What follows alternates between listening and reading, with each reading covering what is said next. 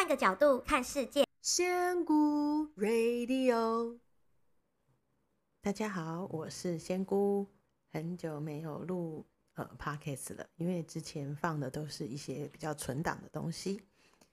那这两个礼拜对很多人来说都不是很好过，因为疫情的关系，现在大家都比较紧绷一点。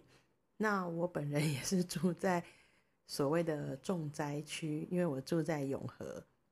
一开始这一波爆发的时候，就是还没有到呃升到三级要自主管理的时候，就是我们永和已经开始了，就是从更新医院一直到顶溪站，然后看到那个足迹全部都是在我家的旁边，前后左右都包围了。其实一开始难免还是会有一点呃恐惧，想说怎么会。忽然，这种呃疫情就离得自己那么近那么近，要不然一直都会觉得说是机师啊，或是桃园那边的事情，所以那时候当下是有一种哎，真的到门口来的感觉了。但是像呃，真的从上个礼拜开始宣布，其实应该是上上礼拜开始宣布，呃，所有的呃活动暂停，建议大家都待在家里之后。其实第一时间还蛮有趣的。我本来行程很满，呃，有四个个案，加上两个课，然后还有一趟五天的澎湖之旅，就瞬间的在一天之内全部都取消了。很好的是，那时候澎湖的那个民宿啊，还有我们订的餐厅，还有飞机，全部都取消了。当然，飞机是有扣了一点点手续费，但是大家都很果决的，就是才在。二十几例爆发的那时候，就是确定本土已经感染开来的时候，我们就决定全部取消。那包含我自己上的光课啊，或者是其他的课程，还有我的个案，也是全部都取消的状态。那其实后来我们隔了几天上呃光课的时候，我觉得真的很有趣。我们用那个 Zoom 远端上课，然后大家在分享的时候。你会看到一个很奇妙的感觉，就是其实大家对这件事情不是恐惧的，而且像我自己也有这种感觉，我会有一种这是上天赐给我的假期。当然不是说嗯很开心有这样子的机会，因为这个这种东西是没有人想要的，但是它就是一个给你一个机会，因为我们其实人生啊，就是尤其是像我们这个我四十多岁的这个年纪。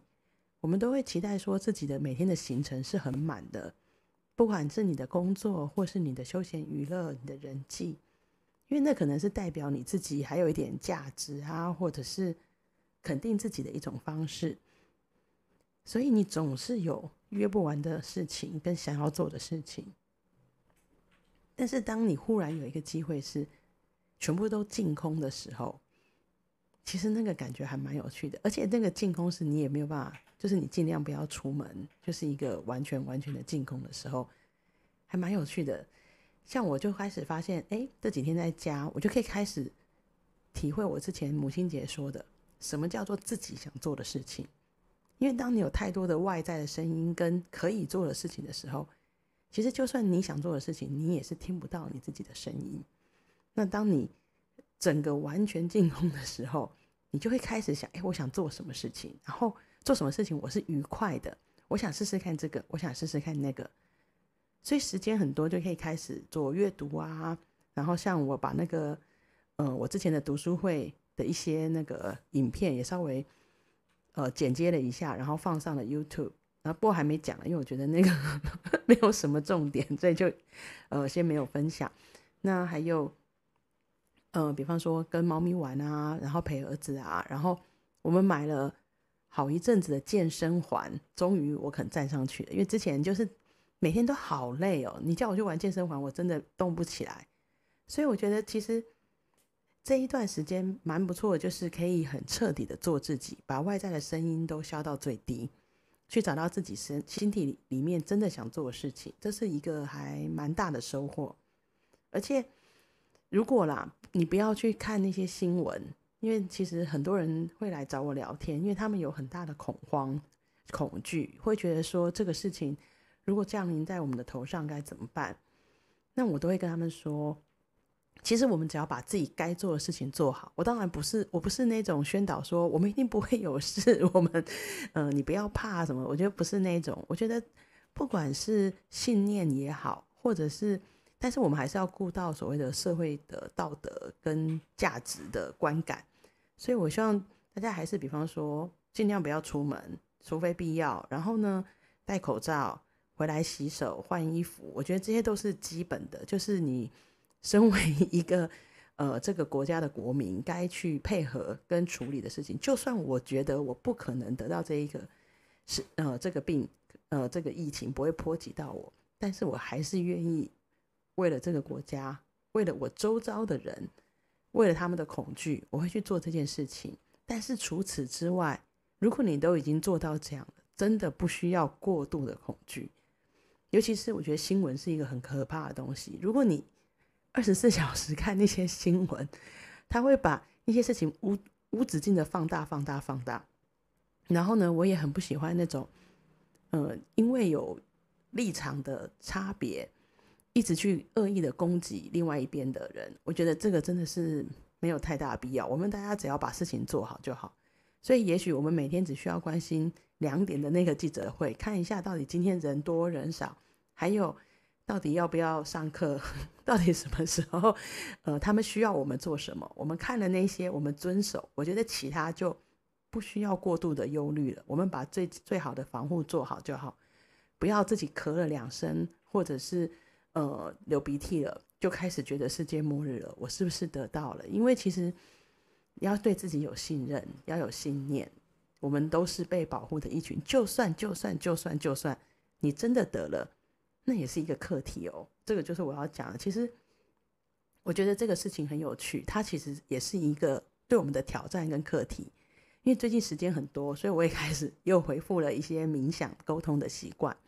哦，因为最近真的，呃，比方说昆达里尼，我也开始很固定的在做，然后自己的冥想。时间比较多，然后日记也开始可以比较规律的写，因为不然我之前因为我体力不是很好，我只要做完个案之后，我那一天就几乎其他事情都不能做，就是整个人瘫在那个那个床上都不会动。那现在是因为个案的关系都取消了，然后整个生活变得很规律，然后时间变得很多，我就可以开始去连接他们。但我有连接到一个讯息下来，我觉得还蛮可爱的，可以跟大家分享一下。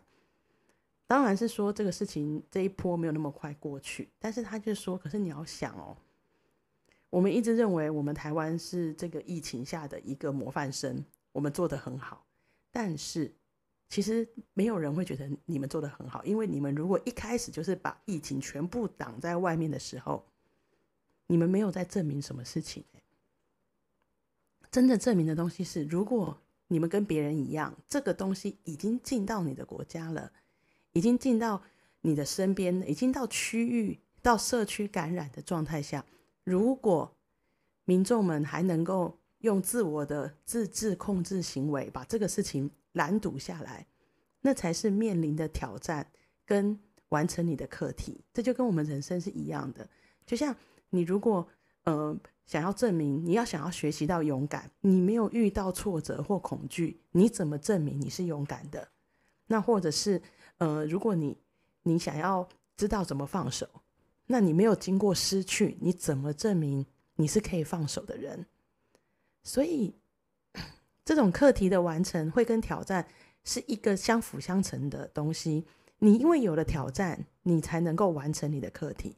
所以，我觉得在台湾来讲，如果就像我之前曾经有分享过上面说的，台湾是绿洲，你们要活出世界的希望。我现在懂那个意思是。你是绿洲跟活出希望，可能并不是你因为把门关得很紧，一直躲在里面，所以你就活出了大家的希望，而是当这个事情到的时候，全民可以用一种比较正面的方式，用配合的方式去把这件事情处理掉，把它控制下来，这才是真正证明给大家看，说你们这样子是可以战胜病毒的。所以，其实你理解了这一点之后，就会知道，哎，其实大家只要把生活退一步。然后能够了解，我们其实每个人在做都是一小部分，是这整个国家的一个大课题的一部分。